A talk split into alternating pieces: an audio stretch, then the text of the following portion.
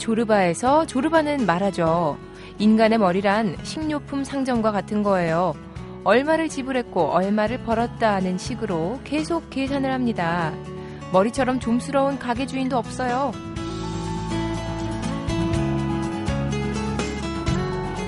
사업하는 사람만 손익 분기점을 따지는 게 아니죠. 조르바의 말처럼 우리도 베푼 만큼 되돌려받고 있는지, 아, 이러다 손해보는 건 아닌지, 저 사람 만나면 얼만큼의 이득이 남을지 끊임없이 저울질하고 계산하고 또 따져보곤 합니다.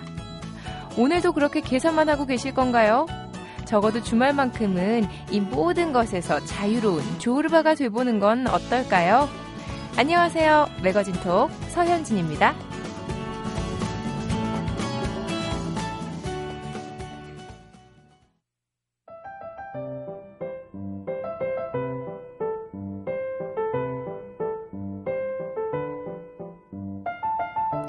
아무리 외모가 훈훈하다고 해도요, 세상에 자기를 중심으로 돌아간다고 생각하는 남자. 아, 좀 싫지 않습니까?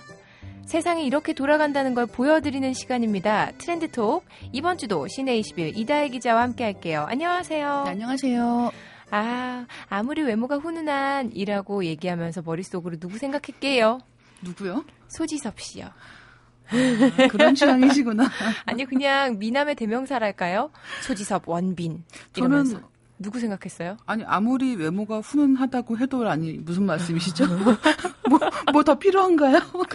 뭘 더 요구하는 거죠? 야 정말 이렇게 됩니다. 그렇죠. 이렇게 되고요. 네. 네 사람이 어, 외로움에 지치면 새벽부터 남자를 찾는. 참 이거 듣는 분들 저 여자들은 뭘까? 그렇죠. 새벽부터 저런 이야기 뭐 하는 거야? 예. 여자들의 정체는 뭘까? 이렇게 생각하시는 게 아닌가? 네. 자 이번 주에도 세상 돌아가는 이야기 한번 해봅시다. 이번 주는 무엇보다도 사람들이 단연 야구 얘기 네. 많이 했을 것 같아요. 류현진 선수도 있지만 또 한국 프로야구 포스트 시즌 정말 재밌게 돌아가고 있죠. 예, 일단 준 플레이오프 너무 재밌었어요. 어우, 대박, 대박 이러면서 봤잖아요. 네, 넥센 히어로즈하고 두산 베어스가 경기를 했는데 네. 처음에 넥센 히어로즈가 두 경기를 먼저 이겼습니다. 연장전 승부 이런 게 이제 그 다음부터 펼쳐지기 시작하는데 네. 이 다섯 경기가 결국은 이제 처음에 2승을 한 넥센이 지고 음. 예. 뒤늦게 3승을 챙긴 두산 베어스의 승리로 끝나는데요. 다섯 게임 중에 세 게임이 연장 승부였다는 게 이번에 얼마나 혈투가 벌어졌는지 보여주고 있는데 후회는 없겠네요 두팀 다. 후회는 없죠. 근데 네. 사실 그 내막을 살짝 들여다 보면 약간 실책도 많고 음. 예, 이제 그런 면이 있었는데 뭐 어쨌든 간에 네. 연장 승부라는 건 보는 사람한테는 굉장히 좀 손에 땀을 쥐게 만드는 그렇죠. 그런 경우니까요. 어쨌든 아쉬움을 남긴 채 이제 넥센 팬들의 가을은 끝났고 이제 그 네. 다음에 플레이오프가 시작이 됐습니다. 그래서 어, 이번 플레이오프는 굉장히 좀 진귀하죠. 이번 포스트 시즌의 특징이 뭐냐면 네. 어, 포스트 시즌 올라간 네, 네 개 팀 중에서 세 팀이 서울이 연고지입니다. 음, 두산 LG 넥센. 넥센까지. 예. 그래서 뭐 보통은 인천하고 서울 팀만 붙어도 지하철 시리즈라고 불러요. 지하철 타고 음. 왔다 갔다 하면서 볼 수가 있다는 뜻인데요. 네. 지하철 시리즈 정도가 아니라 지금 이번 플레이오프 같은 경우는 아예 잠실 경기 잠실 구장에서만 다섯 게임을 다 하게 돼 있는 거죠. 그래서 원래는 이 이틀 경기하고 하루 쉬고 이틀 경기하고 하루 쉬고 이런 식으로 중간에 이동일을 줍니다. 음. 뭐 휴식일이기도 하고 이동일이기도 한데 사실 네. 이동이 필요 없는 상황이 되는 거죠. 그냥 온전히 쉬기만 하면 되겠네요. 그렇죠. 일루와 삼루를 이제 번갈아 가면서 쓰면서 다섯 게임을 하게 됩니다.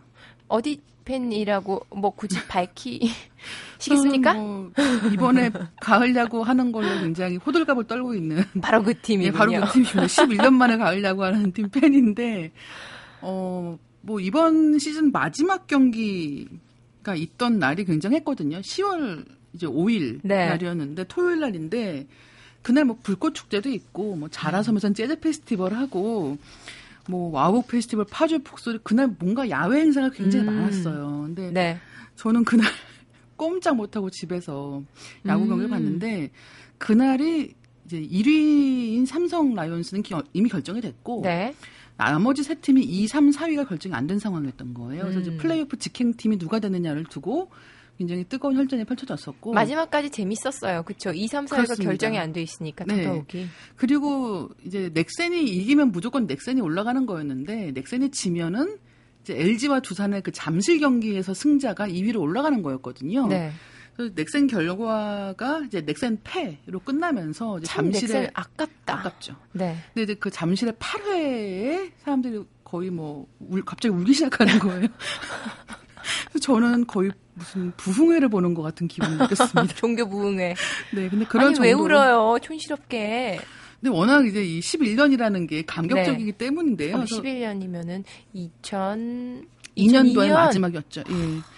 이제 그리고 그 해에 이제 삼성이 최초로 이제 한국 시리즈 우승을 또 거머쥔 해기도 한데 네. 이제 그러면서 LG 팬들한테는 이제 너무 수건 사업인 거예요. 음. 오랜만에 갔으니까 그리고 LG도 워낙 이제 오래 전부터의 팬들이 많으니까 이번에 이제 표 구하는 게 굉장히 힘든 상황입니다. 어떻게 표는 구하셨나요? 저는 일단 포기했고요.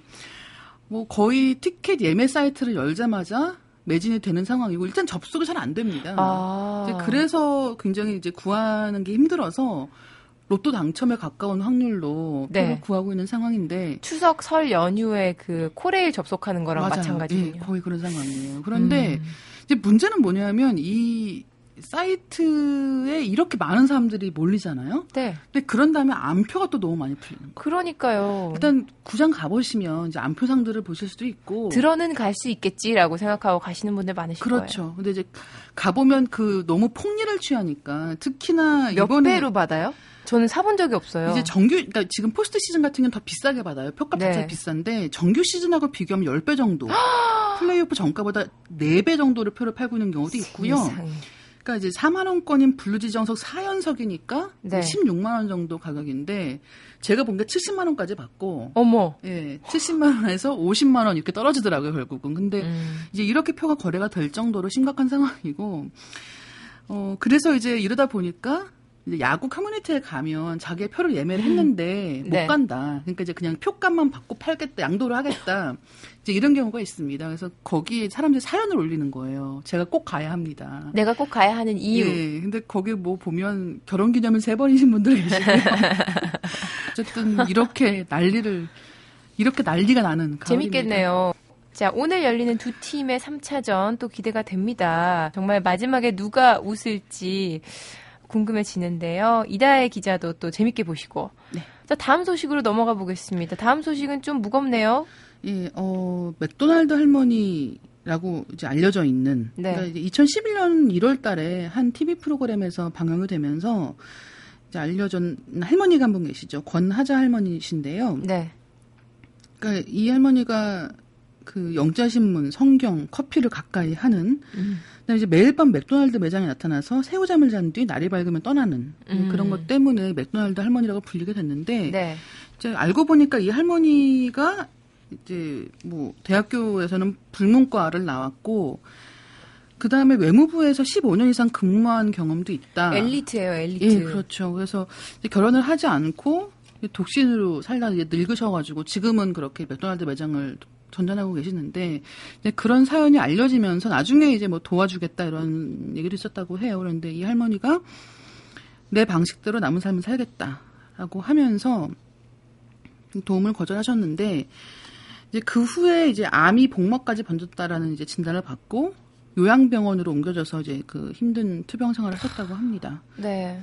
그래서 이제 결국은 무연고자 처리가 돼서 이제 경기 파주시에 있는 그 무연고 추모의 집에 안치가 됐다고 하고요. 네. 이 소식이 이제 들리면서 어 어떻게 보면 약간 이 요즘 최근에 한국 사회에서 문제가 되고 있는 어떤 뭐 무연고자라든가 네. 특히나 이런 고독사 이런 얘기가 많이 아, 이제 참. 회자가 되고 있죠. 남 얘기가 아닌 것 같아요. 고독사 저도 관련해서 뭐 기사도 많이 보고 글도 봤는데 네, 우선은 수명이 너무 길어지니까 이런 일들이 생기는 게 아닐까. 그렇죠. 평균 수명이 굉장히 예전에 비해서는 많이 늘어났잖아요. 그러니까 지금 환갑이라고 하면 청춘이야. 정말 청춘이에요. 예, 네. 정말 건강하시거든요. 일단 이 고독사라는 말이 독거 노인들이 돌발적인 질병으로 사망하는 걸 뜻하거든요. 네. 그래서 이제 혼자 계시는 어르신들한테는 벌어질 수 있는 일인 거예요. 근데 지금 이 고독사 얘기가 맥도날드 할머니 얘기랑 같이 엮이면서 마치 이게 이제 결혼하지 않은 독신자들의 이야기인 것 같이 말이 되고 있는데 저도 이거 보면서 남 얘기 같지 않다. 저도 그 생각은 했어요. 결혼하지 않은 독신자 네. 중에 한 명으로서. 그렇죠. 그런데 사실 이게 그런 문제만은 아니에요. 결혼을 하고 안 하고의 문제가 아니라 음. 지금 말씀하신 것 같이 평균 수명이 길어지면서 흔히 얘기하는 100세 시대잖아요. 네. 그 은퇴하기 전에 10억 모으기가 한동안 유행을 했었는데 그런 얘기가 나오는 이유가 은퇴는 60 정도에 하는데 보통 뭐 55세 정도에서 60세 사이에 은퇴를 하죠. 근데 은퇴를 한 다음에 남은 생이 그만큼인 거예요. 어떻게 진짜 그렇죠. 너무 기네요. 네. 그리고 심지어 취직을 보통 20대 중반에 하지 않습니까? 그러면 일을 한 것보다 더 많은 시간을 놀아야 되는 거예요. 요즘엔 20대 중반도 아니죠. 그쵸, 30대, 30대 초반 정도죠. 중반이죠.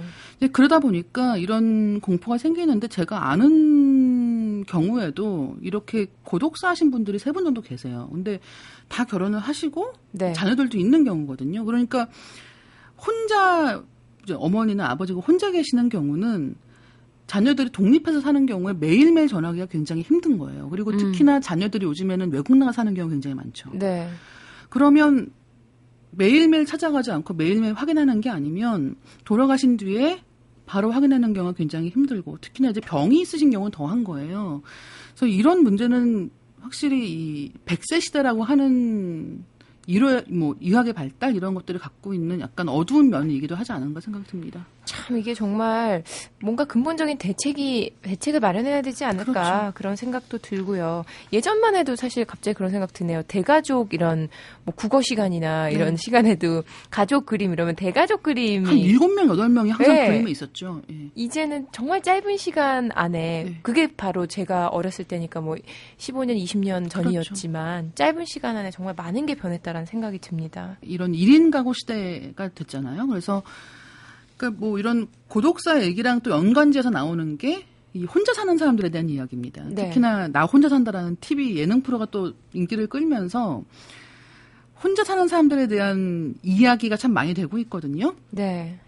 최근에 이제 사회학자인 노명희 교수가 혼자 산다는 것에 대하여라는 책을 냈습니다. 음. 근데 이제 이 책에서 일단 그 노명효 교수, 교수 자체가 자신부터가 혼자 사시나요? 예, 혼자 살고 있어요. 독신남인 거예요. 아 결혼을 하신 적이 없는 분이신 네, 거예요? 네, 그렇죠.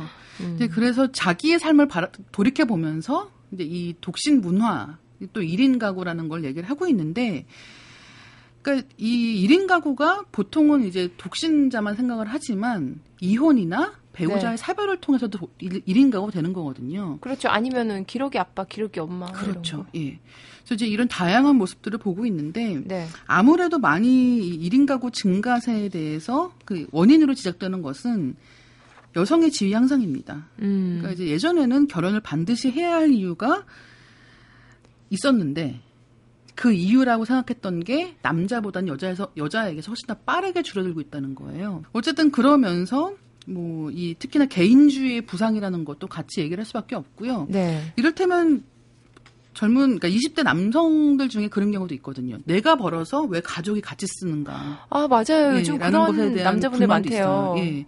그러니까 이제 이런 식으로 개인주의가 급부상을 하고 일하는 여자들이 많아지니까 음. 혼자 사는 사람들이 많아질 수밖에 없거든요. 네. 그래서 이제 이 혼자 사는 사람들이 어떻게 하면 행복할 수 있는가라는 것을 결혼하세요라고 할 게 아니라 좀더 1인 가구에 집중을 해서 새로운 행복의 패러다임을 찾을 필요가 있는 것 같습니다. 제가 그때 무슨 KTX를 타고 가다가였나요? 무슨 잡지를 보는데 거기에 혼자서 고기를 구워 먹을 수 있는 식당, 뭐 혼자서 샤브샤브를 먹을 수 있는 식당, 뭐 그렇죠. 뭐 이런 것들이 혼자 할 수 없는 가장 대표적인 게 고기 고기랑 샤브샤브잖아요. 예. 근데 그런 것들을 뭐 그렇죠. 이렇게 식당들을 소개해 놨더라고요. 그것도 아마 지금 말씀하신 1인 가구 증가와 그렇죠. 관련된 그 문화적인 현상이 아닐까 싶네요.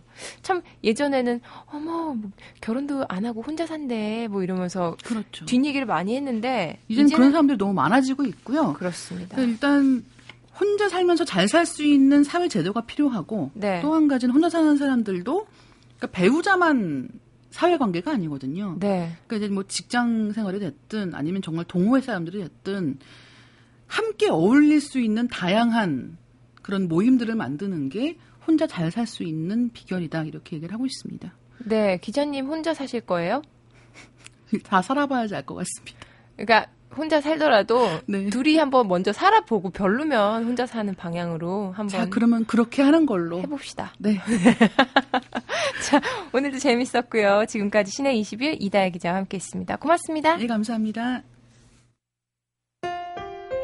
MBC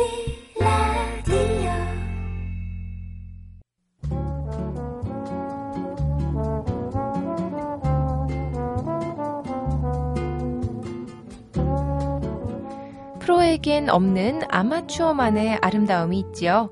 판에 박히지 않은 참신함, 순수한 열정이 살아있는 신선함, 때묻지 않은 그런 풋풋함이 프로의 능수능란함보다 더 사랑받았던 무대가 있었습니다. 1977년 가을 처음 열렸던 MBC 대학가요제. 그곳에서 우리는 시대를 성찰하는 노래와 푸르른 청춘 문화를 만났습니다.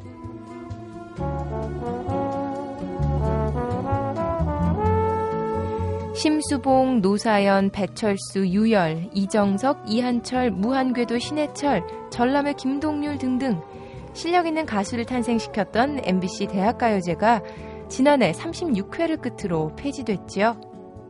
이제는 가수가 될 수 있는 창구가 워낙 많아진 데다가 대학생으로만 한정 짓는 참가 규정이 시대와 맞지 않는다는 게 폐지 이유였는데요.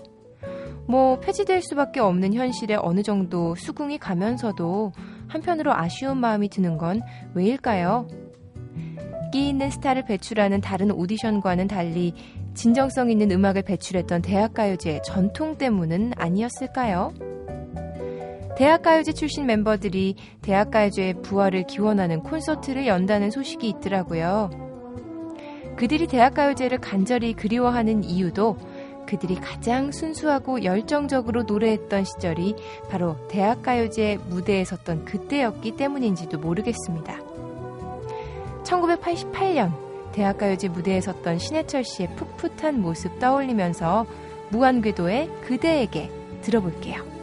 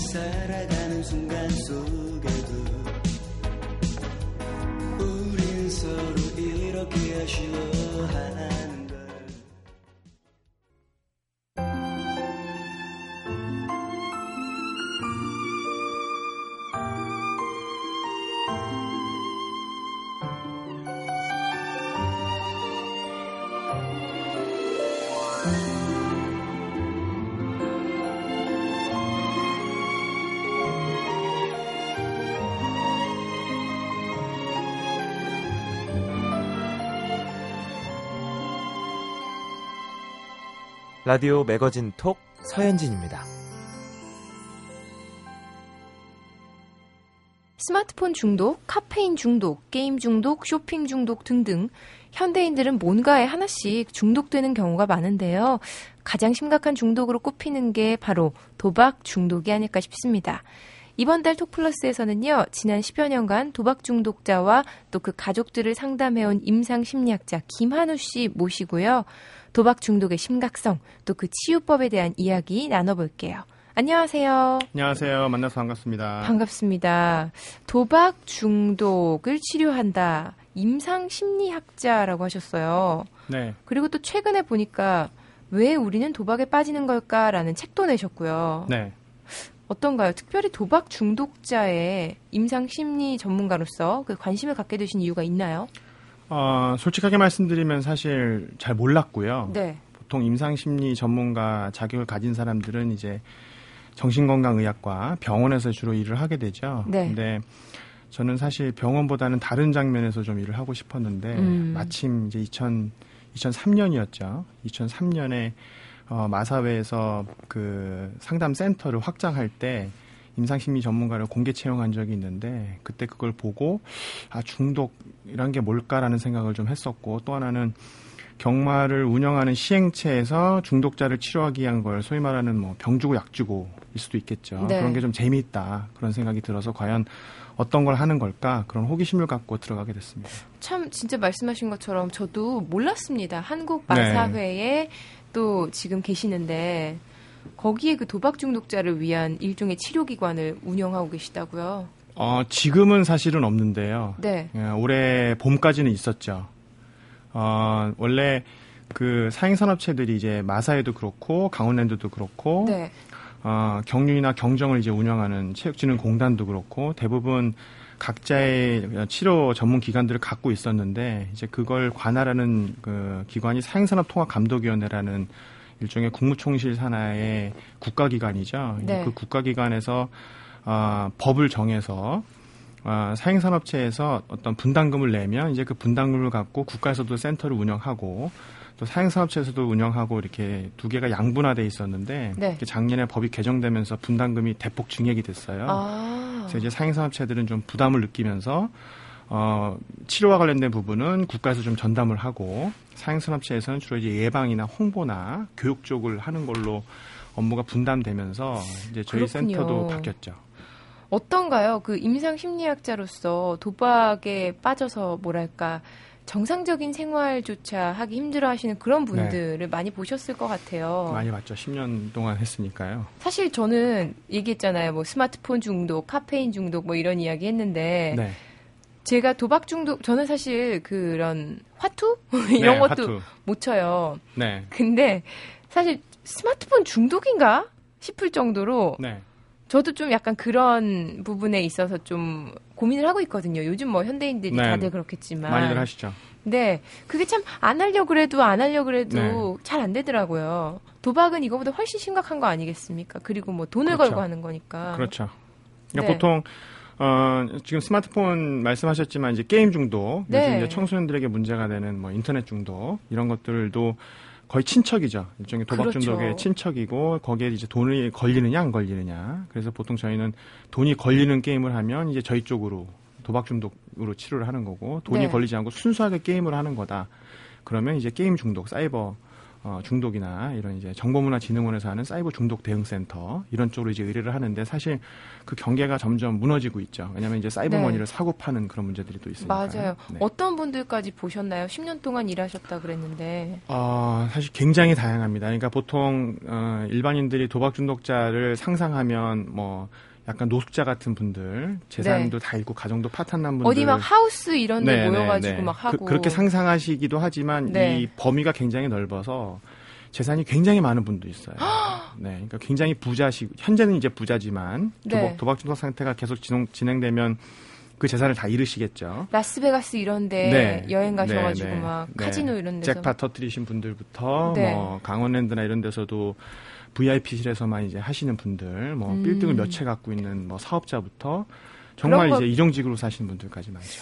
참 이게 심각하게 느껴지는데 그런 걸까요? 빌딩 뭐 10개 있으니까 뭐 한 개 정도는 날려도 돼? 뭐 이런 생각인가? 그러실 수도 있죠. 참 이게 모르겠어요. 저의 그 상상력으로는 상상이 네. 안 됩니다.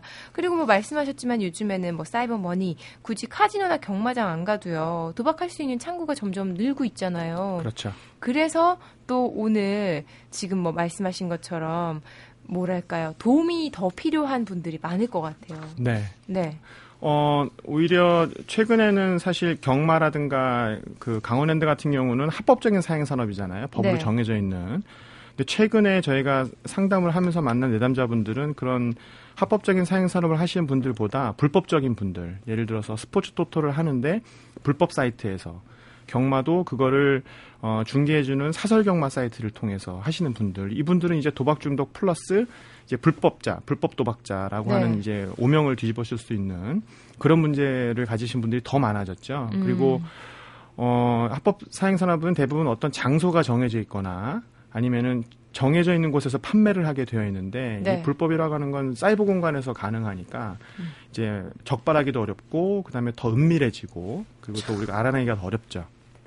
근데 모르겠어요. 뭐 다들 각자 다른 경로로 빠지겠지만 그렇게 도박에 좀 심각하게 중독되신 분들은 어떤 경로로 거기까지 오게 되신 걸까요? 음, 그 경험상. 굉장히 다양한데 합법적인 걸 하신 분들은 좀 오래 하셨던 분들이 많고요. 네. 경마 같은 경우는 뭐 20년, 30년씩 경마장을 다니신 세상에. 분들이 많은 반면에 이제 스포츠 토토는 좀 젊은 층들 처음에는 뭐 농구나 배구나 이런 열렬 팬이었다가 거기에 좀 더 재미를 주려고 베팅을 어, 하다 보니까 음. 그쪽으로 빠져들어서 어 이거 돈도 벌리네 내가 좋아하는 팀이 어 이기기도 하고 돈도 벌면 더 좋겠네 어머. 이러다가 이제 어 오히려 더 그 돈 쪽으로 베팅 쪽으로 더 빠져든 분들이 꽤 있죠. 그러면 정말 지금 말씀하시는 거 들으니까 아 그냥 평범한 직장인들도 충분히 그 위험에 노출될 수가 있겠구나라는 생각 듭니다. 그렇죠. 왜냐하면 장소를 가는 게 아니라 언제든지 사이트에 가입하기만 하면 전화든 모바일 폰이든 얼마든지 가능하니까요. 훨씬 네. 더 위험성이 좀 더 강해졌다고 볼 수 있죠. 그럼 우리 주식 투자와 한번 연관지어서 얘기해 볼게요. 주식 투자 이게 뭐 돈을 잃을 수밖에 없는 그 도박의 메커니즘이랑 조금 닮아 있지 않을까라는 생각도 들거든요. 네, 맞습니다. 어떤가요? 주식 투자 이것도 일종의 도박이라고 봐야 되나요? 어, 저희 쪽 현장에서는 주식 주- 그러니까 주식 중독자도 도박 중독자다 이렇게 음. 아예 단정적으로 보고 있고요. 네. 어, 물론 이제 모든 주식 투자를 하는 이제 가치 투자를 하는 분들이 다 도박 중독자는 아니지만 어, 뭐 단타 매매나 뭐 선물이나 옵션 같이 위험도가 높은 그 주식을 하시는 분들은 그 도박 중독의 그 세 가지 특성이 있거든요. 네. 뭐 불합리 불합 그러니까 그 어, 불확실한 사건에 베팅을 하거나 아니면 네. 돈을 따거나 잃을 수 있는 가능성이 있거나 그런 도박의 요소를 다 만족시키는 데다가 어, 이 주식 중독만 하시는 이제 다른 도박을 하지 않는 분들이 보이는 양상이 도박 중독자하고 똑같아요. 음. 그리고 치료도 똑같고 네. 그래서 어, 어떻게 보면 주식 만 하시다가 도박으로 넘어오시거나 혹은 도박을 하시다가 이제 도박은 그만해야지라고 하면서 주식으로 넘어가시거나 음. 왔다 갔다 하시는 분들이 많아서 네. 저희는 사실은 주식만 한다고 안심할 수 있는 건 아니라고 보고 있습니다. 그렇군요. 그 가족들도 도박 중독자 가족분들도 꾸준히 또 면담도 하시고 치료도 하셨다 그랬고 네. 이번에 내신 책도 보면은 그 책에 있습니다. 도박 중독을 치료하기 위해서는 가족들의 도움이 절대적이다. 그리고 가족 역시 함께 상담을 받아야 된다. 뭐 이런 내용이 있었는데 네네. 구체적으로 좀 더 이야기해 주세요. 아, 약간 좀 배경 설명을 하자면 사실 예전에 저희가 뭐 국제 컨퍼런스에서 도박의 선진국이라고 하는 미국이나 캐나다 있는 치료자들을 불러서 저희 센터도 견학하고 저희가 한번 가기도 하고 그때 얘기했던 게 그쪽에서 굉장히 놀란 게 네. 어떻게 한국에서는 가족들이 상담을 받으러 오냐. 음. 그러니까 미주권에서는 도박 중독자가 가족 중에 있으면 가족들이 그 사람들을 버린다는 거예요. 어머. 가족들이 상담을 받지 않는다는 건데 네. 굉장히 놀랍다. 이 동양 문화권의 어떤 특성인 것 같다. 저는 그들이 놀라운데요. 그렇죠. 저희는 당연히 가족들은 챙겨줘야 된다는 그런 네. 생각이 강하니까요. 근데 이 도박 중독을 치료하다 보면 이 도박 중독자가 여러 뭐 이렇게 절망에 빠져 있거나 아니면은 자기가 하고 싶어도 재정 관리가 안 되거나 이런 어려움들이 있을 때 사실 가족들의 도움이 굉장히 절실하기도 하고 또 전문 치료기관에서 상담을 받는다고 하더라도 24시간 케어를 할 수 있는 게 아니니까 결국은 남은 시간 동안에 가족들의 어떤 보조적인 도움이 요구되는 경우도 있고 또 도박 중독 때문에 가정 내에서 어떤 불안이나 이런 것들이 많이 생기잖아요. 네. 그래서 또 가족들이 생기는 뭐 의심병이라든가 조급증이라든가 이런 병들이 있거든요. 그래서 수 가족들도. 상담을 받아야 됩니다. 그래요. 근데 김한호 씨가 이렇게 노력을 많이 했음에도 불구하고 도박 중독이 재발한 예도 많다고 들었습니다. 네, 굉장히 사실은 어, 중독이 대부분 그렇긴 하지만 뭐 알코올이나 마약처럼 도박도 굉장히 재발이 잦은 병인데요. 네. 특히 알코올이나 마약은 이 금단 증상들이 신체적으로 심하게 드러나니까 경계를 한단 말이죠. 그런데 도박은 어, 이런 물질 중독보다는 금단 증상이 심하지 않기 때문에 어, 어떻게 보면 약간 교만하달까? 네. 좀 자신감에 넘쳐서 오히려 재발할 거를 두려워하지 않기 때문에 더 많이 재발하는 음, 그런 경우가 많죠. 꾸준히 관리를 받아야 되겠네요. 그렇습니다. 그냥 한 번에 어, 나 뿌리 뽑혔어 이렇게 생각하는 네, 것보다는 그렇게 생각하시면 안 되죠.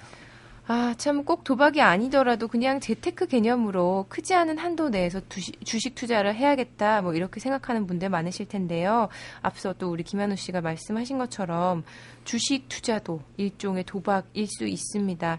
어떻게 무리한 수준까지 가지 않고 어느 정도만 적절히 그러니까 네. 그 선을 지킬 수 있는 그런 방법은 없을까요? 어, 흔히들 이제 어, 도박 중독자들이 와서 상담자들한테 하는 말 중에 하나가 뭐냐면 나는 그런 정도의 도박 중독자는 아니다. 왜냐하면 내가 어, 집안 재산을 다 말아먹은 것도 아니고 네. 내가 항상 도박만 하고 있는 것도 아니고 이런 식의 얘기를 하는데 네. 사실은 현장에 있는 상담자들은 어떻게 얘기하냐면은 삶의 균형이 깨질 때 네. 그때 이미 시작된 거다. 그러니까 주식을 하시는 분들이 명심하셔야 될 부분은 어, 내가 주식 투자를 하면서 일도 잘 하고 집안 일도 잘 하고 가정 가정사도 잘 돌보고 네. 가족들하고 시간을 잘 보내고 있으면 균형이 맞으면 괜찮은데 음. 그 추가 뭔가 기울어져서 어 회사 일을 하지 못하면서 뭔가 자꾸 주식을 하고 있거나 혹은 음. 가족들과 보내야 될 시간 동안에 주식에 있는 시황을 계속 궁금해할 때 네. 이미 시작된 거죠. 네, 그렇군요. 그런 균형이 깨진 때가 가장 벌써 위험이 시작된 거라고 보시면 됩니다. 친구들과 실제로 얼굴을 맞대고 앉아서 밥을 먹는 그 순간에도 스마트폰을 들여다보는 그러죠. 정말 많은 사람들 네. 지금 이거 귀담아 네. 들어야 됩니다. 맞습니다. 네. 어때요? 정말 내가 진짜 대표적으로 이 사람만은 중- 정말 제대로 치료했다. 제대로 잘 치료했다. 대표적인 그런 치료 사례가 있을까요? 음, 지금 뭐 말씀하시니까 떠오르는 사례는 사- 부부였는데요. 네. 나- 남자분이 이제 카지노에 중독이 되신 분이었고, 음. 어, 처음에 상담을 받으려고 뭐 마음을 가지고 온 건 아니고, 뭐 부인한테 이제 이혼당하지 않으려고 억지로 끌려오셨다가 중간에 튕겨 나가셨고, 네. 근데 이제 상담자가 가족을 끝까지 붙잡아서 이제 그 부인은 계속 상담을 거의 2년 정도를 받으셨죠. 받으시면서 마음의 힘이 강해지고, 마음의 힘이 강해지니까 도박자를 버리지 않고 끝까지 버틴 거예요. 네. 그리고 어 사실은 부인이 거의 별거 상태에서 어. 계속 버티셨는데 이제 도박자가 그걸 그 별거 하는 과정에서도 계속 도박을 하셨고 뭐 죽겠다고 마음 먹은 적도 많고 네. 그러시다 이제 부인한테 감동받아서 다시 오셔서 상담을 받아서 좋아진 그래서 두 분이 같이 다시 재결합하고 이제 가게도 내시고 그래서 사실은 도박 중독이 치유됐다는 거를 상담자는 알 수는 없습니다. 왜냐하면 이미 종결하고 나간 다음에 연락이 안 되니까. 근데 그렇죠. 이분은 제가 어떻게 하냐면 몇 년이 지난 후에 저희 센터 홈페이지로 이메일을 통해서 저한테 메일을 보내셨어요. 아. 그래서 잘 지내고 있는데 혹시 궁금해하실까봐 소식 남긴다 네. 이런 얘기를 듣고 굉장히 제가 기뻤던 어, 그 2년 거의 3년 정도를 계속 이 두 분하고 같이 상담을 했었었기 때문에 기억이 나는 그런 케이스죠. 결국에는 사랑이네요. 사랑의 힘이 맞습니다. 굉장히 중요해요. 네. 그 중독자를 내치지 않는, 끝까지 버리지 않는. 가족자도 그렇고 가족들도 그렇고 이제 네. 상담자도 어떻게 보면 내담자를 사랑해야지만 어, 그렇군요. 치유가 되는 그냥 일로서 이렇게 직업적인 어떤 정신으로만 하는 것이 아니라 정말 내담자를 어떻게든지 구해내겠다고 하는 사랑이 있어야지만 치유가 된다고 봅니다. 인간에 대한 그 사랑, 관심이 굉장히 필요하지 않을까라는 생각이 듭니다. 어떤가요? 임상 심리학자로서 앞으로도 정말 많은 사람들을 만나고 많은 분들에게도 도움을 주셔야 하는데, 네. 어, 바람이랄까요? 앞으로의 뭔가 목표랄까요? 그런 게 있나요? 네, 어, 사실 10년 동안 일하면서 가장 안타까웠던 것 중에 하나는 앞에서도 말씀드렸다시피 균형점을 잃을 때 네. 그때 사실 어떤 도움을 받으시면 훨씬 더 쉽게 치유가 되는 부분들을 나는 아니다라고 계속 부정하면서 시간을 끌다가 나락으로 떨어지시는 분들 너무 많이 봤기 때문에 사실 이 책을 펴낸 거고요. 네. 그래서 어, 이 균형점에 취해서 기울어지고 있지 않는가 그런 깨달음을 얻으시면 그게 주식이든 도박이든 혹은 친구들과 내기당구를 치시는 거든 네. 어, 나는 아니겠지라고만 생각하지 마시고 나도 혹시 나도 설마 하는 마음으로 한 번쯤 내 삶의 균형이 깨지고 있지는 않은지 돌아봐 주셨으면 하는 마음입니다. 너 혹시 이러면 화부터 내시고 막 이런 분들 있잖아요. 그런 분들 난 많죠. 아니야 이러면서. 오히려 그런 분들이 수상하죠. 그쵸. 네. 어떤가요? 상담 원하는 분들은 어떤 과정을 거쳐야 되나요? 아, 아, 사실은 간단합니다. 아, 이제 국가 기관이 설립이 돼서 아, 아직은 그렇게 많지는 않지만 5대 광역시에는 국가기관의 지역 센터들이 있거든요. 네. 어, 홈페이지를 접속하셔도 되고 아니면 인터넷 검색창에 도박 중독 치유 정도만 치셔도 음. 국가기관들이 어, 목록이 다 뜨고요. 그리고 무료 전화로 그리고, 이- 그리고 다행스럽게도 다른 중독에 비해서 도박 중독은 어, 치유 비용이 전부 무료이기 때문에 아, 예. 좀더 부담 없이 왜냐하면 도박 중독이 돈을 날리는 중독인데 돈을 받으면서 치유한다는 건 사실 좀 어불성설이니까요. 그렇죠. 네. 거기 줄 돈 있으면 그것도 도박 도박을 하죠. 네, 네. 막 그래서. 그런 의미에서 조금 더 마음 편하게 네. 어, 그 국가 기관의 어떤 도움을 받으셔서 치유를 하실 수가 있습니다. 좋은 거 배웠네요. 참 네. 요즘에 그런 거 보면은 인터넷을 통한 폐해도 많지만 이렇게 인터넷을 통해서 많은 도움을 받는 분들이 그렇죠. 점점 늘어날 것 같습니다. 네. 10월의 톡 플러스 왜 우리는 도박에 빠지는 걸까의 저자이자 10여 년간 도박 중독자 치유해 오신 임상 심리학자 김한우 씨와 함께했습니다. 오늘 고맙습니다. 고맙습니다.